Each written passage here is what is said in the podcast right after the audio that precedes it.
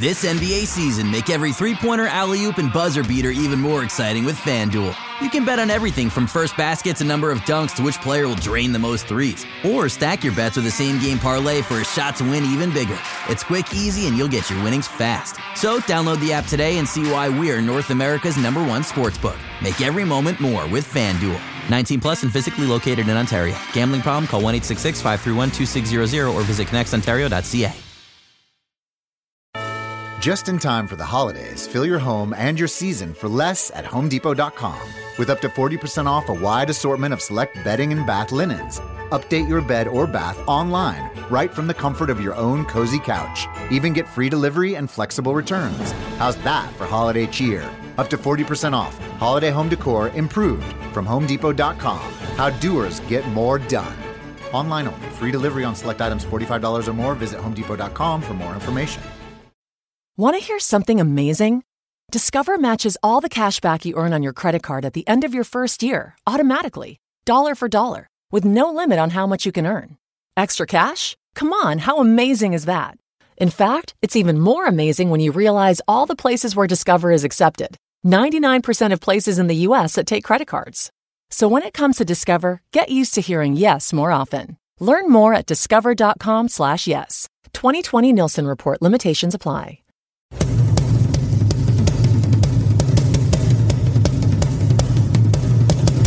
Welcome to the Raptors Weekly podcast. Uh, joining me today is an old friend, Tim Chisholm. Welcome back to the podcast. Hey, thanks for having me. How are you feeling this morning now that we have a, uh, a transitional government in place uh, in the U.S.? How's your general, uh, you know, your, your your view of the world this morning? Man, it's just a little bit brighter. I, I know it doesn't actually solve anything necessarily, but just feeling like you're not waking up to a dumpster fire every day just puts a little bit of a smile on my face. So I'm excited. I can say that much for sure. Yeah, I, I can't wait for politics to be boring again because I liked it that way. I really did. Yeah. So let's let's go into uh, some Raptors talk, man. It's been a while since I uh, talked to you, and we got a draft coming up in a couple of weeks. And I know most people aren't really following the draft too closely after following it very closely for years when the Raptors were crap, because that was the only thing you would kind of look forward to. And this year, because we're good, it's it's less uh, less on the radar. When you look at the Raptors roster, are there any particular needs or positions that you would feel comfortable filling through the draft? I think that there's an opportunity for some front court depth. Uh, I, I, think that there's the um, unpredictability of what's going to happen with the center position. I don't know how strongly the Raptors believe that Chris Boucher is ready to go full time, uh, big minutes role, and neither would a rookie necessarily. But there's an opportunity to sort of build up your pipeline. I mean, Boucher is, is, is deceptively old. Like we're not talking about a 22 year old, and so the opportunity to have someone in that front court uh, pipeline that maybe has a bit of a um, of a roadmap ahead of him. That's one role. I mean, the funny thing with the Raptors with with that kind of thing is they tend to be fairly active with the players that they bring into the organization. I mean, back in the day, there used to be a bit of a sense that the Raptors would sort of bring in guys and not necessarily have a, a terrific battle plan for how they're going to develop him. And now they're so, so proactive about how they bring guys in. Um, they really do project out three, four years in terms of how this person is going to develop. And so I think that even when you think about how this year's draft is playing out, it's almost a bit of a um, of an incorrect uh, perspective to look at it from in terms of what they're going to need going into next season. Because I think they're really trying to look at what are they going to need in two years, three years, and how are they going to turn a player into that? So that's what gets kind of exciting about uh, uh, the draft for me with the Raptors. It's actually a bit of a window into what they're thinking about for two or three years from now. Yeah, and also with young guys coming into the uh, league, I've also noted, and I don't, I don't have any, you know, I haven't done any analysis on this, but it kind of feels like that there's a shorter runway between getting drafted and being really productive in an NBA context, like in, in, in, a rotation as a rotation player. You look at guys like you know like Jamal Murray and a uh, couple of point guards like that who have gone from being drafted and within a couple of years have become like stars in the NBA. So it's even if you get a, a later draft pick, it's pretty conceivable, or it's not inconceivable, that those guys will become very productive in the short run rather than what we were kind of used to that, oh, you got to wait like four or five years before these guys kind of hook in. I mean, we talk about it in Toronto because the team has used their G League team really, really well. But in general in the NBA, I mean, there was a, a, mandate put in place about a decade ago to try to improve the pipeline of talent and try to improve how guys um, transition from either uh, high school or international play into the NBA. And the process was so gradual in a league where we're used to things happening a lot faster that it's really easy to overlook how transformational the G League wound up being. And I think it, it underlines the point that you're making exactly. It's this place where all of a sudden teams had the ability to not look at this very binary idea of either guys are getting minutes in the NBA or they're not. There's this whole other place now where you can use as a tool to try to get guys minutes, um, get guys an opportunity to work out not just their on court play, but their on court chemistry, understand the system, understand their basketball IQ. And it, it's had a, a really profound effect on I mean, obviously on the careers of, of, several people on the Raptors and, and other teams who've used the uh, G League really well, like Miami. And I think that's one of the things that uh, that's really helped buoy that ability for guys to make these quicker impacts because I think it's created a mindset shift in a lot of organizations. So even if you're talking about guys like Jamal Murray who weren't necessarily brought through the G League, there is such a more developmental mindset in place with so many teams that you're seeing the ramifications up and down the roster. And and I think that the uh, the, the, the kudos really go to to the parts of the league that identified that as being an opportunity to improve the league, and to the teams that were really at the forefront of making that more of a uh, of a tool in their arsenal and maximizing it. And so it's really cool to be able to see that because I think it it lets teams who maybe aren't as good at least feel like um, their path to uh, improvement doesn't necessarily have to exist only at the top of the draft, as there are other ways to cultivate star level players. And it's also like the distance between uh, you as a fan and your draft and stash guys has has reduced, and you're able to keep track of them. Like if you look at, you know, like uh, Matt Thomas, for example. I mean, we were able to watch him before he came to the big club. Oshae Brissett's another guy. Paul Watson's another guy that that we've been kind of looking at. So the old idea of draft somebody and stash them in Europe for a few few years and like not look at them again for a while has gone away. And instead, when you when you draft somebody, you know you can keep a close eye on them, and the games will be on YouTube and so on. So people, even though the, the draft pick is, I guess, later in the draft and not as uh, attractive as as previous draft picks, the interest is higher. Absolutely. Oh, because it's access, right? And it's it's always been the thing that's really driven a certain kind of fandom in sports is is access. And I think you and I have both been around long enough doing this sort of thing where there was a time when a lot of these players and a lot of these names were were theoretical entirely. And the idea that every once in a while you could stream an international tournament to see some of these guys play, or maybe find some archival footage of, of them playing in college. And I'm not even talking about like the deep, deep guys. I'm talking guys who are picked maybe in the back half of the lottery.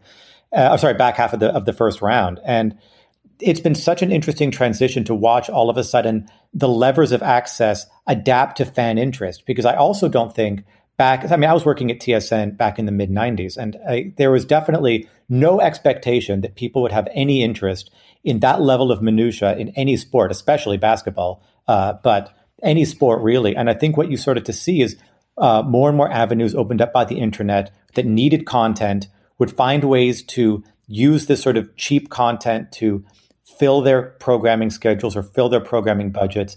And you found there was an audience for it. And is it everybody that would watch an NBA game? No, but there's a large enough subset of people whose appetite is so ravenous that it does create this entire ecosystem around these players who really nobody should know who they are. There was no reason for anybody to know who Matt Thomas was before playing for the Raptors, not even just getting signed, but playing for the Raptors. And yet, by the time he's hitting the court, pretty hardcore fans have a really good sense of the strengths and weaknesses of his game, and not just because they read about it on the web, it's because they've actually watched the footage. It's a phenomenal change in uh, the last sort of 20 years of how sports is consumed. I find it super cool as being somebody who, when I was younger, would have salivated at the opportunity for this kind of stuff, and now it's just taken for granted. Yeah, who knew uh, how Remon van de Hare, the Raptors' second round pick in the 2003 draft, uh, a 7 3 Dutchman would have turned out if he just had the G League at the time? We, we, will, we will never know. Exactly. Exactly.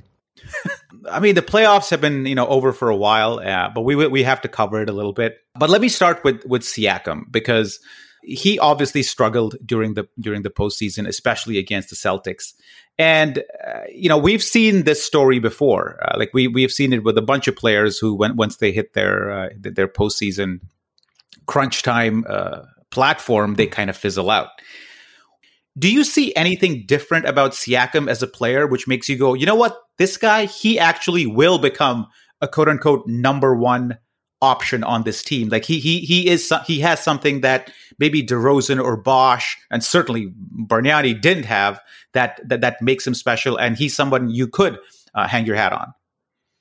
I wouldn't say that I would feel comfortable saying that he will inevitably become a star, but I say that of almost any player in the NBA. I, I have a kind of sickness towards this idea that that uh, a player's development is always this steady upward climb, and a kind of uh, I'm revolted by the idea that the pressure that puts on players. But what I will say, the thing that I think is different than those guys, and it's a it's a, a funny way to look at it, but it's something that really struck me during the playoffs is we often um, elevate Siakam because he's been able to develop so quickly after picking up basketball so late.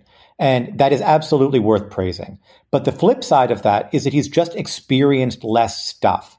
And the game of basketball really breaks down into two very, very different types of development. There's the kind of development that is skill development. That is, if you put in the hours working on any particular skill, eventually you should see the payoffs on the court. And the only thing you're really limited uh, to that is the amount of time you want to put in the gym. And you can do a lot of catching up really quickly when you want to invest that time. And by all accounts, Siakam's done that.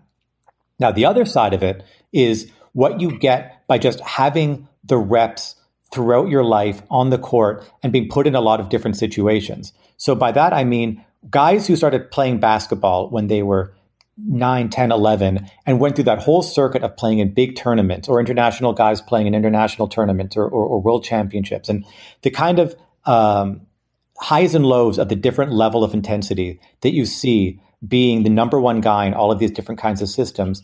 It's not necessarily that that kind of thing always makes a player better, but they count as an experience that a player has to reckon with. And I just think that's one area where Siakam, by virtue of picking up basketball so late, is behind.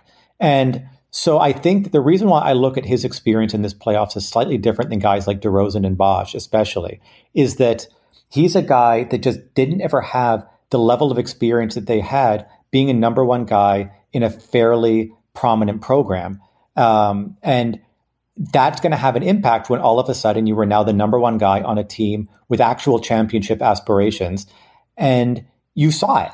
I, I think I think you saw the fact that whatever else um, uh, that pandemic bubble situation does to a person, I think you really saw the opportunity uh, that Siakam had to witness what it means to be game planned for every night, what it means to have the expectations on your team of your team on you every night to pull you out of these situations, and I'm less expecting him to bounce back. I'm just more curious to see what it does to him and what it does to his mental approach into his game because you kind of can't predict how he's going to take it. I'm optimistic, but I'm I'm I'm really more curious to see uh, what that does because I think it was the first time we've really gotten to see him uh, put on that pedestal and knocked off a bit. And how players respond to that is always a fascinating thing on their kind of uh, uh quarreling with stardom you won't really know how what progress he's made until the next postseason. And I've always found it extremely difficult and often misleading to judge players in the regular season. And, and I've always been an advocate of shortening the regular season. Maybe we'll talk about that in a bit. Um, it, it's just more the impatience in me is like, oh man, we got to wait till the next postseason before he goes up against the Celtics again, before we can see if he can handle, uh, you know, Marcus Smart or Jayson Tatum or these guys that gave him a lot of trouble. Uh, his trajectory has been probably not repeatable. Like he has he has had exponential growth in his career so far, and somewhat unrealistic to think that he'll increase at that rate. Uh, he's definitely hit a bump where I think even if he adopts linear growth at this point over the next two to three years, he'll find himself in the perennial all star category. And I think that's not an unreasonable expectation of him. Again, as long as he's as he's showing linear improvement instead of exponential, which I think is uh, even that might be too much to ask, but that's certainly my expectation. No, I actually think that's it's particularly astute, and I, and I think the interesting thing about the idea of something that more closely hews to linear growth is that it also doesn't have a um, it doesn't have as uh, a broad an implication of what that means. I think part of the exponential growth meant that he was also growing in several different areas at once because there was so much for him to grow in and learn. Whereas now there's that kind of opportunity where because the things that he has to grow on are less just raw skills, there's still some of that for sure, but there is a kind of basketball maturity that has to happen now. It's it's going to be very interesting to see where one puts their focus on that kind of linear growth. And you think back to someone like DeRozan, the place that he wanted to put it was on specific skill development. You know, he really went in on trying to improve his post game, trying to improve his passing. And there is a benefit to that. Uh, I mean, he's he is a better player today than he was five years ago. But I think that what you kind of lost is that growth as a uh, as a as a player that can handle the kind of rigors of the postseason. Is year after year he was someone you could frustrate in the postseason. He was someone that you could take out of his game by being physical. The officials took him out of his game. And those were things that he never really seemed to be able to improve upon. And I think it speaks exactly to your point about how different the regular season and the playoffs are, and that he continually made himself a better regular season player, and it almost never mattered in the playoffs. And so when it comes to looking at Siakam's growth in that way, I get especially curious about what did he take away from this experience that wasn't just skill development? What did he take away from it that he wants to apply next next spring that that goes beyond just whether or not he can uh, finish a bit better through contact or whether or not he can uh, uh, perform better sort of straight line drives to the basket. I want to know what does he do when he's in a situation where he hasn't hit a few shots or he's thrown a couple of turnovers. Like these are the kinds of things that I think actually will have a bigger uh, impact on his ability to help winning than necessarily these specific skill developments. But it's also a much less clear path how you improve in those areas. And so that's something that I get especially curious about. And I agree with you. I don't think we're going to see it in the regular season. We're not going to start seeing it again till uh, till the next run through the playoffs. And uh, by then, you know, I mean, we have so much more to go through in terms of team construction and all that. But that's that's the thing that I get curious about with Siakam's development this year he's also uh, not necessarily taking bad shots. I felt throughout the postseason. Like I, I, thought he's he definitely bailed people out by taking some questionable shots sometimes. But overall, if you had to assess his game, I, I thought he got the shots that you would expect him to make. Which is in sharp contrast to DeRozan, who took shots the other team kind of wanted you to take every single time in the postseason. Siakam missed a lot of a lot of gimmies, a, a lot of post up moves, which he's able to finish over Kemba Walker, but just wouldn't or, or didn't. And so I think there's there's a bit of bit difference there because it was almost surprising when he missed those shots because they were half decent looks, which is different than previous incarnations of uh, players in his position. No, it's really true. It's really true. Uh, but it, it, it also speaks to that idea of those aren't the same shots in the playoffs than they are in the regular season for all of the reasons we've talked about. I mean, I and it's something that I think is particularly frustrating for me when you sort of watch the broadcast and and and you have people talk about like those are shots he normally makes. It's true, they are shots he normally makes, and they're shots that I believe going forward he'll probably have a better chance at making because of having gone through this experience. But there's also that side of it where the shots aren't exactly the same because the game is a bit more physical in the playoffs. And so he's getting bumped a little bit more going to the basket, or he is getting the pass in a slightly worse position, especially against a team like Boston, whose hellacious defense really, really wreaked havoc on the Raptors passing game. And all that sort of stuff just makes it slightly different. And I think when you get a lot of people who maybe watch basketball a bit more casually, they'll look at that sort of stuff and be really frustrated that he was making those shots in the regular season and not in the playoffs. And what you're not necessarily seeing is all of the things that led up to the moment when he was shooting the ball were different. He didn't catch it exactly where he wanted to. He didn't get uh, as unmolested a path to the basket as he may have. Or the three pointer was kind of, the pass for the three pointer was thrown a little bit more at his knees because the passer was under more pressure. Or the passer had to move off his spot to make the pass. And these are all things that have an impact on, on a player's game. And it's again, it's sort of reps, you know, it's, it's the kind of thing where you have to understand that things are not going to be as ideal against Boston in game five, game six, game seven of the playoffs as they were against a run where you're playing Charlotte, then San Antonio, then the Lakers, where you maybe had a bit more of, of a variance in terms of the kinds of defense you're going against, and you feel like you can normalize yourself out. Like it just doesn't happen like that in the playoffs. And so that's something that it's true. They were shots that I think he will make going forward, but I, I also think that it won't just be because next time it'll be better. Like it will take a certain kind of re readjustment to the way that he plays his game to make that happen. As you look at the East right now, I mean, there's a couple of situations developing. The Celtics are a, certainly a, uh, a team that is going to be there to stay for the next two to three years at least, and uh, probably longer. Philly's undergoing through some, you know, reconstruction of their own, and who knows how that will pan out. Uh, to me, they were never really that, you know, contenders. And Milwaukee obviously depends on what uh, what Giannis does. But as, as you look to build your roster, uh, and especially concerning Fred Van VanVleet, and you look at how his play was pretty easily, I'd say, neutralized by the Celtics' length does that thought enter your mind as you're constructing uh, as you're constructing this team or, or offering Fred Van VanVleet a long-term contract, knowing that one of your lead guards, one, one, one of the guys who's going to play 38, 40 minutes a game, will likely struggle against the length that they will see in the postseason. Does that even enter your mind? Or you're like, I'm so I so believe in Fred that this is a no-brainer for me? No, I think it has to enter your mind. I, I, I think it's a it's a fairly astute observation that it's something that you can't write off completely. But I will say that while all of those things are true, and it might be something that the Raptors have to sort of swallow uh, in making their attempt to re-sign him, I also think that it isn't necessarily like you're comparing Fred VanVleet to a specific other player. At this point, you're kind of comparing him to the theoretical struggles that he's going to have. And by that, I'd mostly just mean that let's say that the Raptors at that point were to decide, you know what, these specific struggles make it hard for us to go above let's say 18 million a year. If he gets an offer like that somewhere else, we're going to have to let him walk.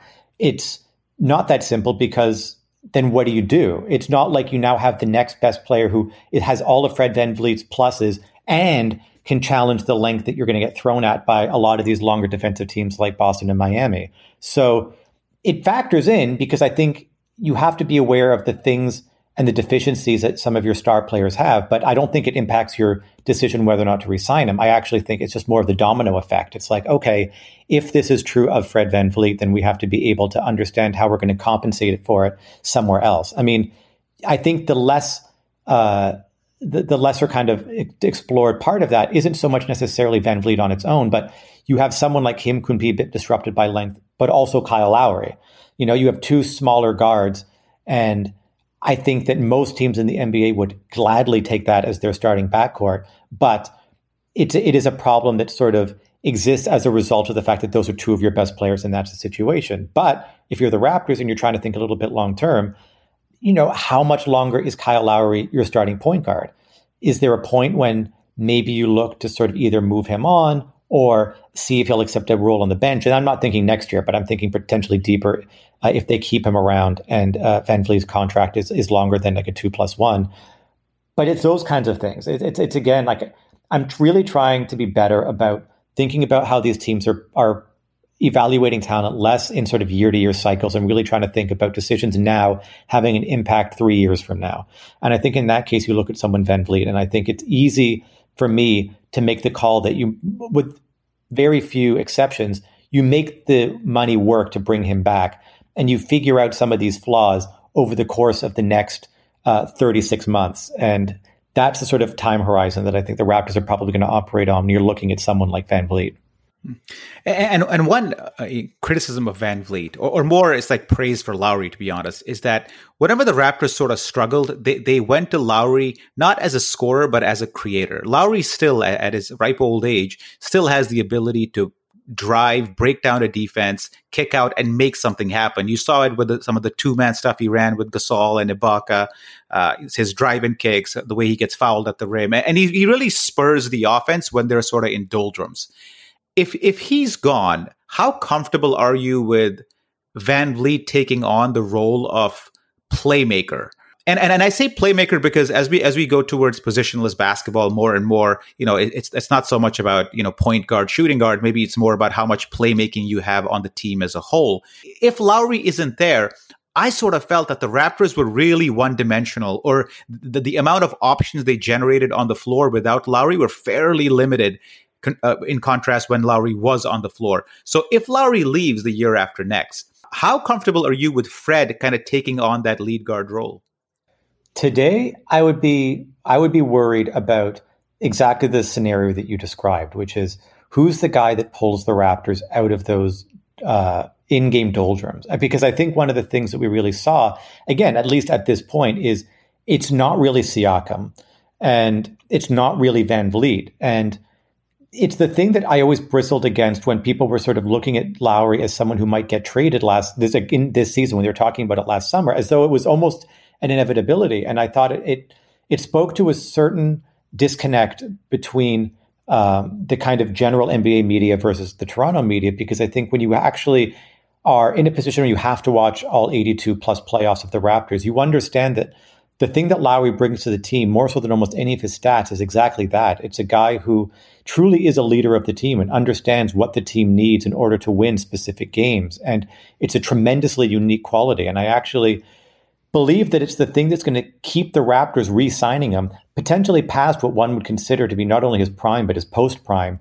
Because I think that there are certain intangibles that until you feel confident that you have someone that can replace them, you can't just assume that someone else on the team who can technically fill the role of point guard uh, will be able to do the things that he does as a playmaker or as a leader. And you think about some guys, the guy that I always kind of compare him to in this particular respect, it's uh, and not in terms of how they play the game, but in terms of their ability to have that kind of longevity, uh, is actually Andre Miller, who was somebody who was much more of a pass first point guard, but he was a guy that was able to hang on much longer when every year people were sort of willing to write him off. He can't be a starting point guard anymore. He's too slow. He doesn't defend, all that sort of stuff. But he knew the game so well that he was able to continually help his teams win because he understood how to read the game in those ways. And even though there were more talented people on his teams and younger guys would bristle at the fact that he was getting minutes over them, there were these things that you just couldn't assume a younger player was going to be able to fill in for. And I actually think that Lowry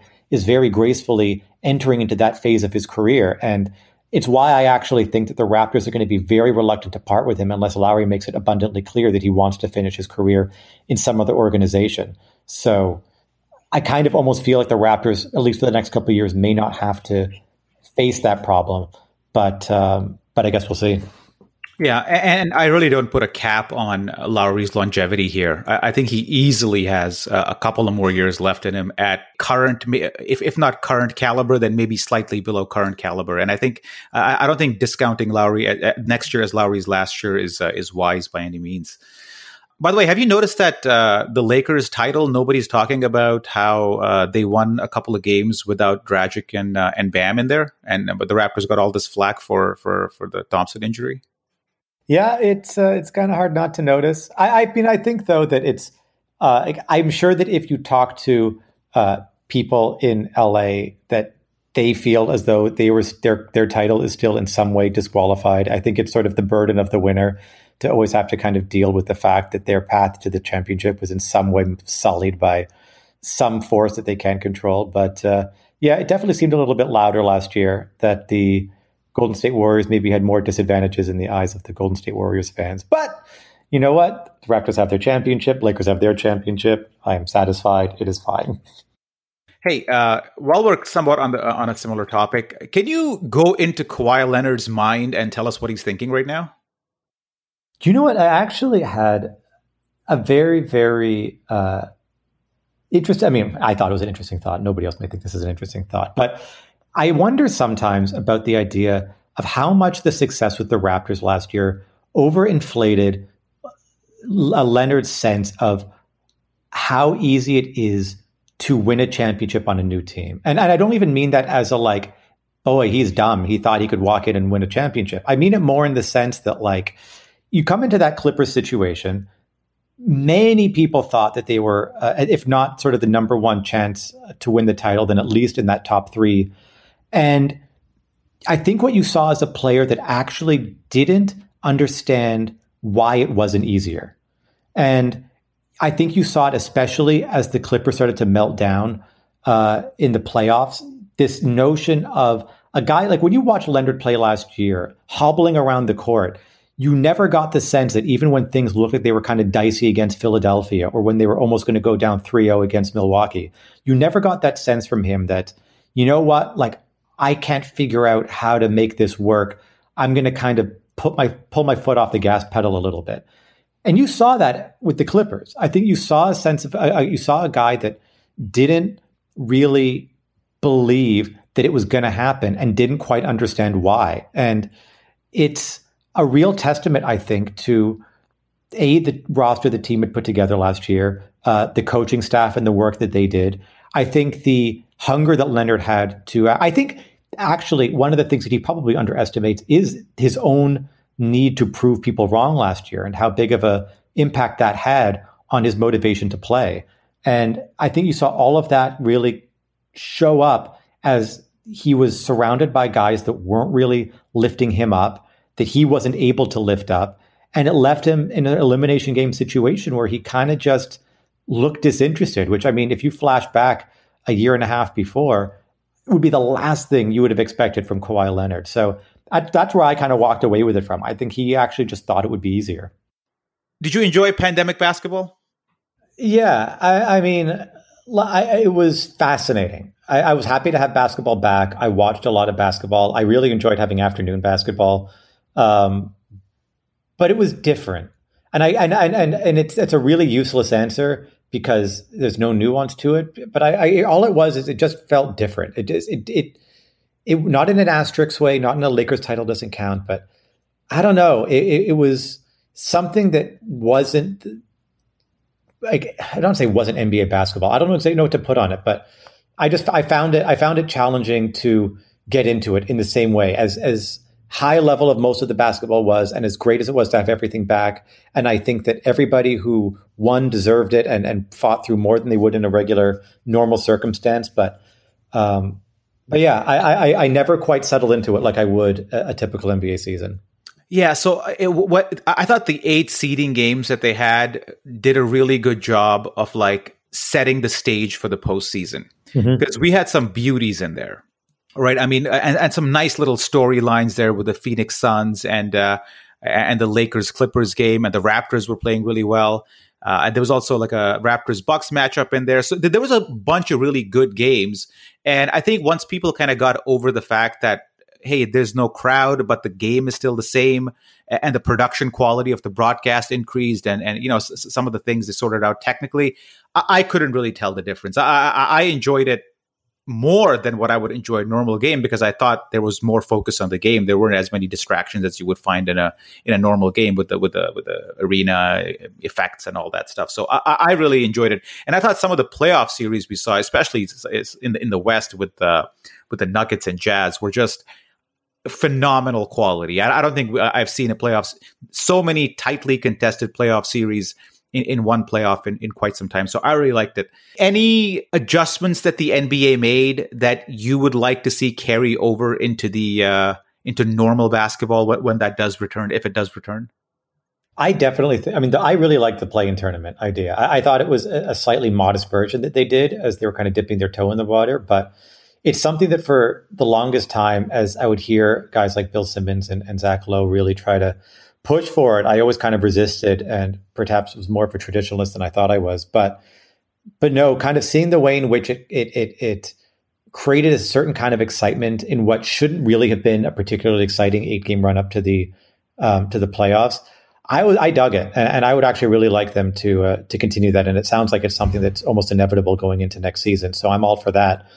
Um, otherwise, I mean, I actually didn't really feel. I mean, it, funny since I my comment about it not feeling the same, but I actually didn't feel like there was so many other changes that that I felt had a, a, a, significant impact aside from the things that the NBA can't really implement, like the fact that there wasn't any travel and the fact that um, it felt like that that guys just weren't nearly as um, as tired, as prone to injury, all that kind of stuff.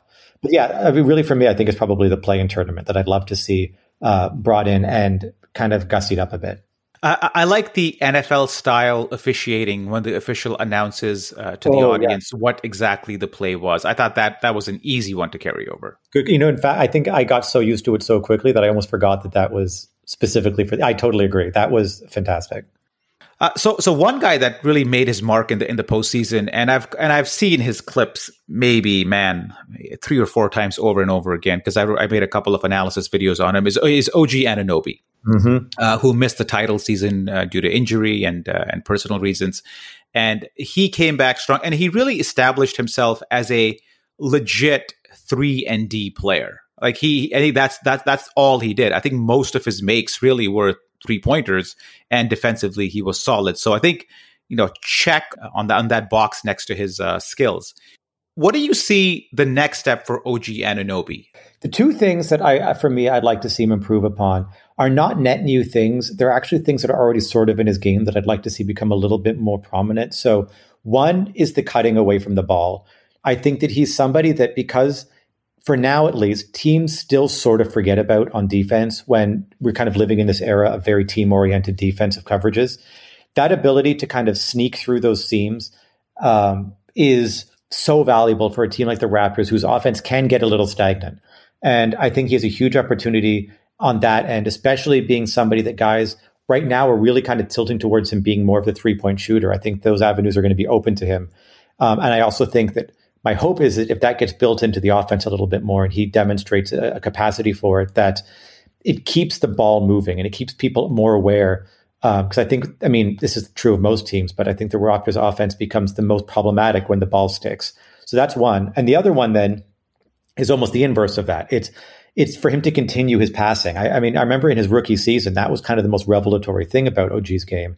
Um, we knew the defense coming in, but he was actually quite a canny passer. And he's just not typically in a situation where he's asked to to facilitate much of the offense. They definitely tried to give him a, more of an opportunity with the ball in his hands to attack, which is fine. And, and I and I get why uh, the team is looking at that. But I think finding opportunities for him to sort of be a bit more of like a middle of a swing pattern um, kind of guy who doesn't necessarily initiate or, or, or complete a possession, but acts as one of those cogs in the middle of it as a passer, I think would be a huge, huge asset to him because I think that he's probably never really going to be the type of guy on the Raptors who is a number one option or even a number two option.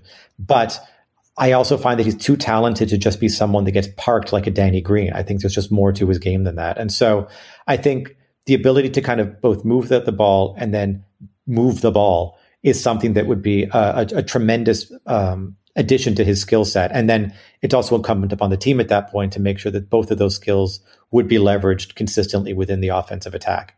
Yeah, I, I can't even think of a play where he had an assist. Like like like uh, like an assist as in you know like he he created a shot on his own or he did something clever to actually produce something. Most of his assists are really just you know on the you know as you're swinging it around the horn he's passing it to the next guy who hits a 3 mm-hmm. so it, it's interesting that you you feel that that's his area of development. I mean it, it completely is an area of development for him. It's just that i don't know if i've seen anything from him that even says that that's an area he's even looking to improve No, I mean, and I think that I, I, probably have, I carry a little bit of bias, I think, from the way in which they developed Siakam because it was something in his first year you would never have thought that they would have any interest in trying to get him a bit more passing reps. And when they came back from that one summer where that was sort of his prime focus and they were going to give him that opportunity to bring the ball up the floor, it kind of blew my mind. And it's not so much that I think that's what I, I would imagine from OG. It's more just a case of, I think, whether or not it's this year or soon, the team's going to lose Marcus Gasol you know, at some point that's going to happen. And he is still, to me, as a as a facilitator on offense, tremendously underrated, and uh, within the Raptors, not in his career. And there's going to need to be guys on the team that sort of fill those roles of keeping the ball moving. And and and it's not so much again of him creating assists for other people. I, for me, I'm not even so much interested in whether he's actually collecting assists, but it's somebody who is able to to keep the ball moving in these possessions and to take it and get rid of it quickly not even necessarily swing it around the perimeter. You know, it's looks that sort of go from like the wing to the high post and back out or uh, high post to low post. These sorts of things are all of them are, are, are on the table. It's just a matter of finding opportunities for him to touch and get rid of the ball really quickly and and and use a bit more of the basketball IQ that we saw him uh, demonstrate a little bit of in his rookie season. A couple of days after the season ended, uh, Nick Nurse sat down and he bought himself a moleskin notebook. You know, he hadn't journaled for a while, so he said, Let, let's start fresh. And he wrote down his first chapter title, let's say, his first entry into his journal was What I Learned About Myself in the Boston Celtics Series. What do you think that chapter has in it? And if you can, answer this question in the first person as if you're Nick Nurse. optional. That's optional. Wow, two parter. Okay. I'll, I'll probably drift into the second person, but I would think that the place that I could have taken the most learnings from from a series like that is understanding that I don't always get to lean on the fact that this has worked, so inevitably it's going to work going forward. And I mean, it's it's kind of he doesn't do that nearly the degree that Dwane Casey did. He's a phenomenally innovative coach, but I think that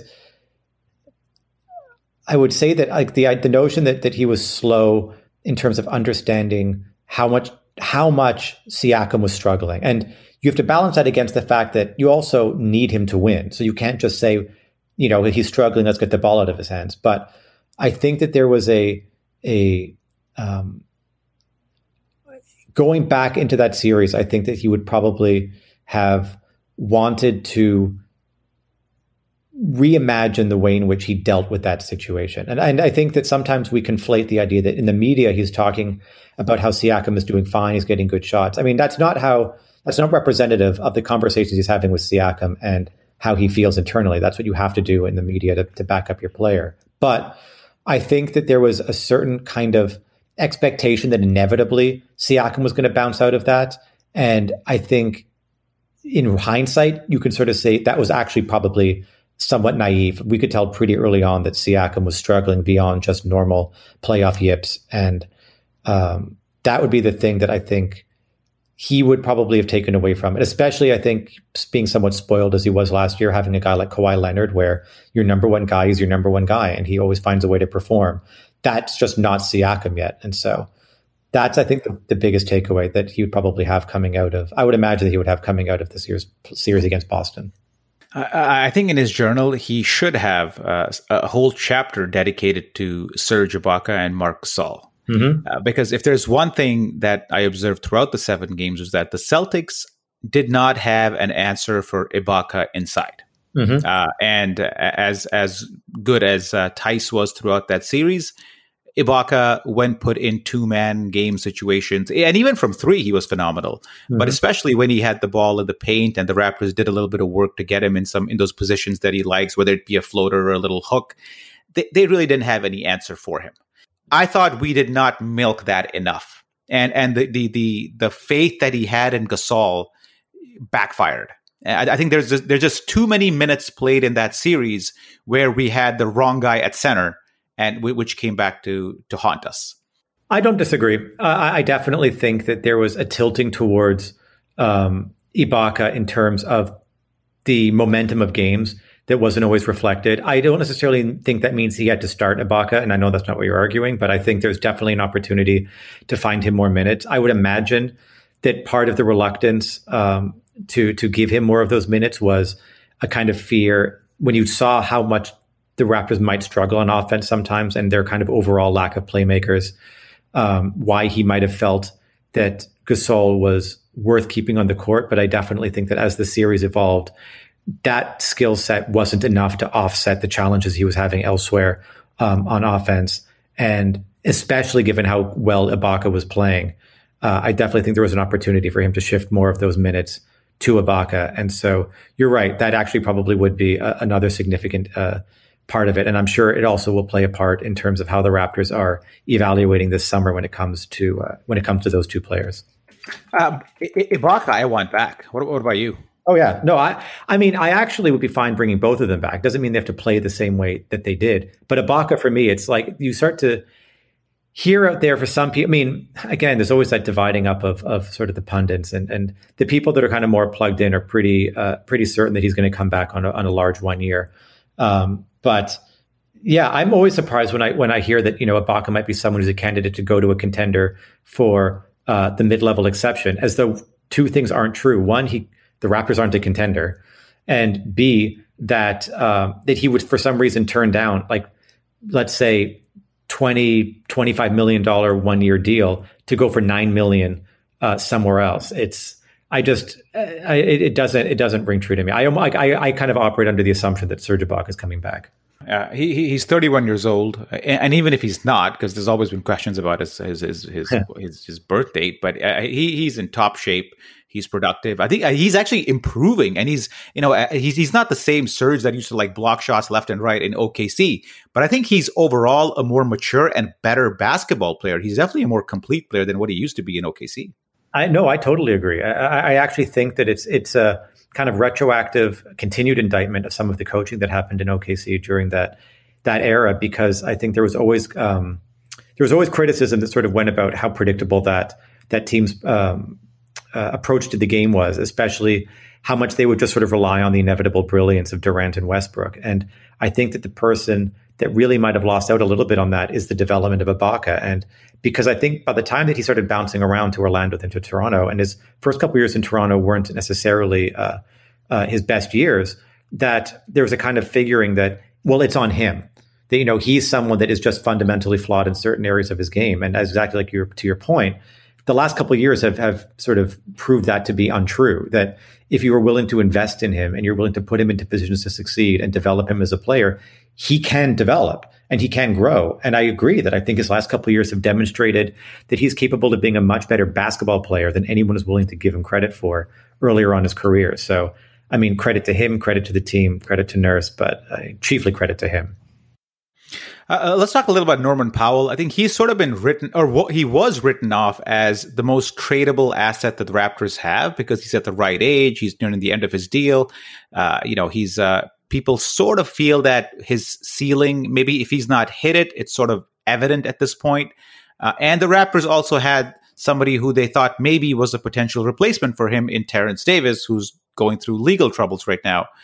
Are you are you, like everybody else and basically thinking that he, he, like if you want to make a move for somebody somebody uh, who can fit the team better, Norm's your guy to ship? I mean, I think that that's true, but not because I think the team is in any way eager to lose him. I think that Norm Powell um, is the kind of contract that a lot of teams have to keep on the books if they want to be players in the open market because it is one of those in between contracts. And you just often need those to make the salaries work in deals. And so I think that if Norman Powell is traded, or even when he's thrown into trade, it's not because there's any kind of um, lack of faith in, in him as a player. I think the Raptors would be loath to lose him.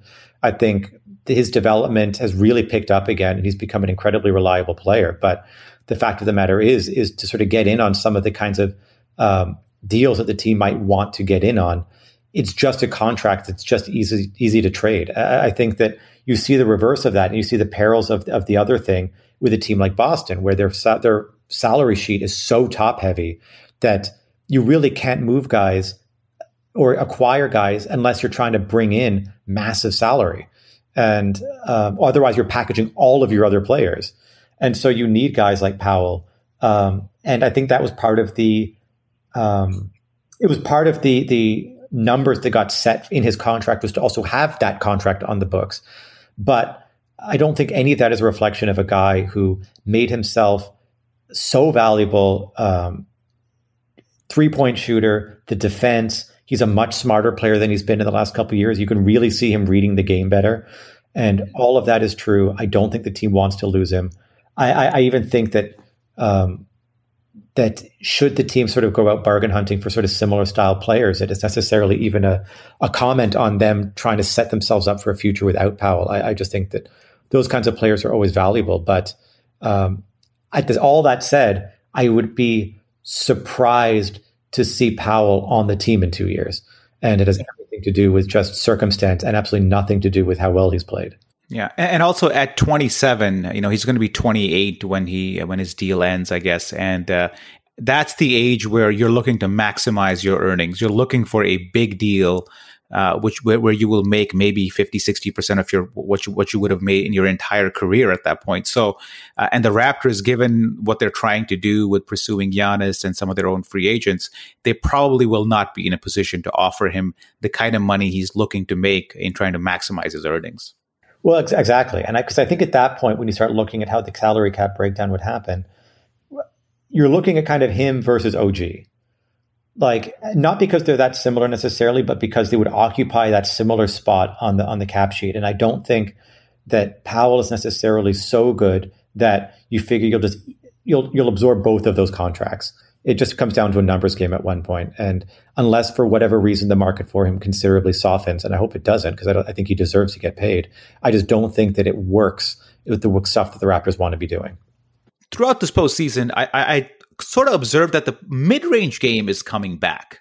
Uh, I saw a lot of people step in for that uh, mid-range jumper after faking the three. I, I, don't know what the exact stats are, but it certainly felt like, especially in the in that Utah Denver series, where people were much more comfortable going in and, and taking that eight to ten footer uh, and, and, and as I was watching that, I was like, man, what's old is new again, and we're trying to see we're seeing people move away from the three point line. Again, I'm not suggesting that the three point line is going away. I think people will continue shooting like 63s a game, but there is a renewed interest in the mid range game. Well, in a way, it's it's sort of inevitable, and by that I only just mean that like there was always a bit of a misunderstanding in general um, when the three point revolution started to happen, where the idea that the mid range game was inherently bad. And it wasn't that the mid range game was inherently bad, it's that there were more efficient shots on the floor. But the fact of the matter is, a guy like Dirk Nowitzki, no one complained when he shot from the mid range because he did it so effectively. And so it wasn't so much that the mid range game itself was bad, it was that a lot of guys just didn't do it well. But what's happened now is that as so many teams have bought in on the three point shooting spree. That's what defense is game plan for now. And those shots just aren't as open. And so now what's open? The mid range.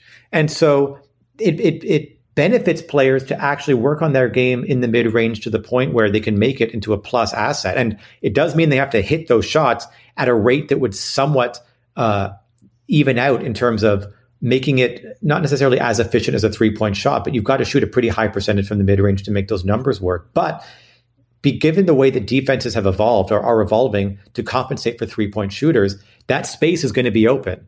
And so if you're a player that has the ability to develop that part of their game and a team that's willing to put you in that position, it makes a ton of sense for you to develop it because those shots are just there and you still have a kind of very reactive league where you still probably have a number of years where the kind of middle uh, mid-range coaches who are basically just followers, are going to leave that mid range open because they are still chasing out the three point shooters. And it's just it starts to become free money if you can play it right. And so I like it because it creates a bit more like just variety in the style of play that happens. I, it's something that I'm not quite uh, clamoring for it because it brings us back to the glory days of basketball. I just like the idea that there's just a better variety of shots. It makes the game more interesting. So I think it's an inevitable reaction to the way that defenses have evolved.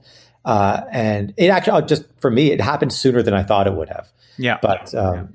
But it's uh, it's cool, and, and and I'm curious to see how like I guess sort of the nouveau mid-range game differs from the classic mid-range game as more and more teams implement it. We talked about rules a little bit earlier or, or changes from the pandemic, but another change that could happen in the NBA, and I was talking to Andrew Damelin, who covers uh, the Raptors 905 uh, for, for, Raptors Republic, and, and one of the experimental things they're doing in the G League is the one and one foul shot. So if you miss the first one, you don't get to make the second one.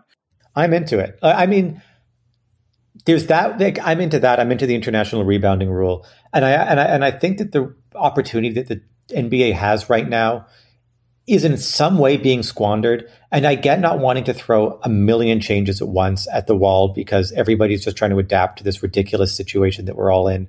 But that said the fact that so much right now is untraditional the fact that so much of the way that the game is going to be played the end of last year and for all of this year is untraditional, there's a really interesting opportunity to kind of lean into that. And I know that they are because they are doing things like the play in tournament, but I think that the NBA is a league that in, under the sort of back end of David Stern's tenure, was starting to become a bit calcified in terms of tradition.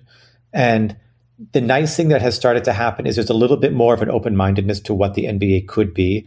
And it's not to say that I want to use this as an opportunity to completely reinvent the game, but I almost think that I'm sad that there aren't more things that are just being entertained as possibilities as a result of all of the stuff that's going on. And I think that especially in opportunities to speed up the game, I think in opportunities to schedule the game in such a way to try to minimize travel even more than they already do. I think I mean, if you want to get really extreme in terms of experimenting with opportunities to try to expand the use of the Elam ending that we saw at the All Star game, I'm not in any way ready to put it into play in the regular season, but it'd be something interesting to be a bit more dynamic about how you use potentially the preseason. Um, it's just there's an opportunity, I think, that we're in a place where I think we just have a better appetite to accept change. And the, the league, I believe, has to have a kind of developmental mentality in that way. Um, so yeah, I mean, I think almost the least of it is things like like uh, the, uh, adjusting the free throw rules, adjusting the rebounding rules. But I almost kind of wish that there was just more of an appetite to see what else could stick if you were willing to throw it against the wall. Did you pick up any skills during COVID? Uh, I, I, if anything, my like any skills that I had have atrophied. I feel like I am less skilled now than I was eight months ago. So I'm only praying that I can just stave off the rest of them and just hang on to what little I have.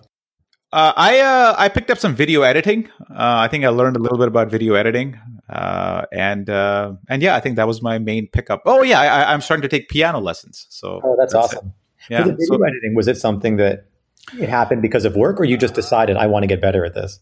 I always knew a little bit of it because I run uh, this Arsenal website called arsenalist.com where I cut up videos and all that. But uh, I kind of wanted to produce some more YouTube videos for Raptors Republic, so I uh, so so I got into that a little bit. So I learned that.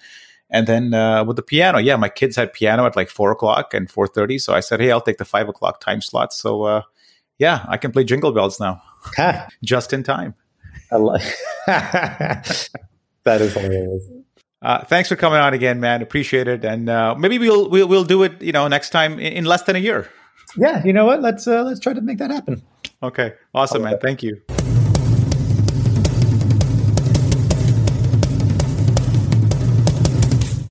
The Medicare annual election period deadline is coming soon. I'm Meredith Vieira, here with examples of people who found the key to the right coverage at myhealthpolicy.com. Meet Larry. He likes doing things online. I took my time and found the best Medicare Advantage plan for me at myhealthpolicy.com. Next is Mary. When she wanted answers, she picked up the phone. I wanted a local perspective on plan, so I called myhealthpolicy.com. And finally, Michael. I prefer face to face, so I chose myhealthpolicy.com and enrolled on the spot. Go to myhealthpolicy.com to learn about top rated Medicare Advantage plans in your area, including $0 premium plans. Or call 1 800 GO START. That's 1 800 GO START. myhealthpolicy.com. Meredith Vieira is a paid endorser. KF Agency operates myhealthpolicy.com, not connected with or endorsed by the U.S. government or the federal Medicare program. A licensed insurance agent may call. The Medicare annual election period deadline is coming soon. I'm Meredith Vieira, here with examples of people who found the key to the right coverage at myhealthpolicy.com. Meet Larry. He likes doing things online. I took my time and found the best Medicare Advantage plan for me at myhealthpolicy.com. Next is Mary. When she wanted answers, she picked up the phone. I wanted a local perspective on plan, so I called myhealthpolicy.com. And finally, Michael. I prefer face to face, so I chose myhealthpolicy.com and enrolled on the spot. Go to myhealthpolicy.com to learn about top rated Medicare Advantage plans in your area, including $0 premium plans. Or call 1 800 GO START. That's 1 800 GO START. myhealthpolicy.com. Meredith Vieira is a paid endorser. KF Agency operates myhealthpolicy.com, not connected with or endorsed by the U.S. government or the federal Medicare program. A licensed insurance agent may call.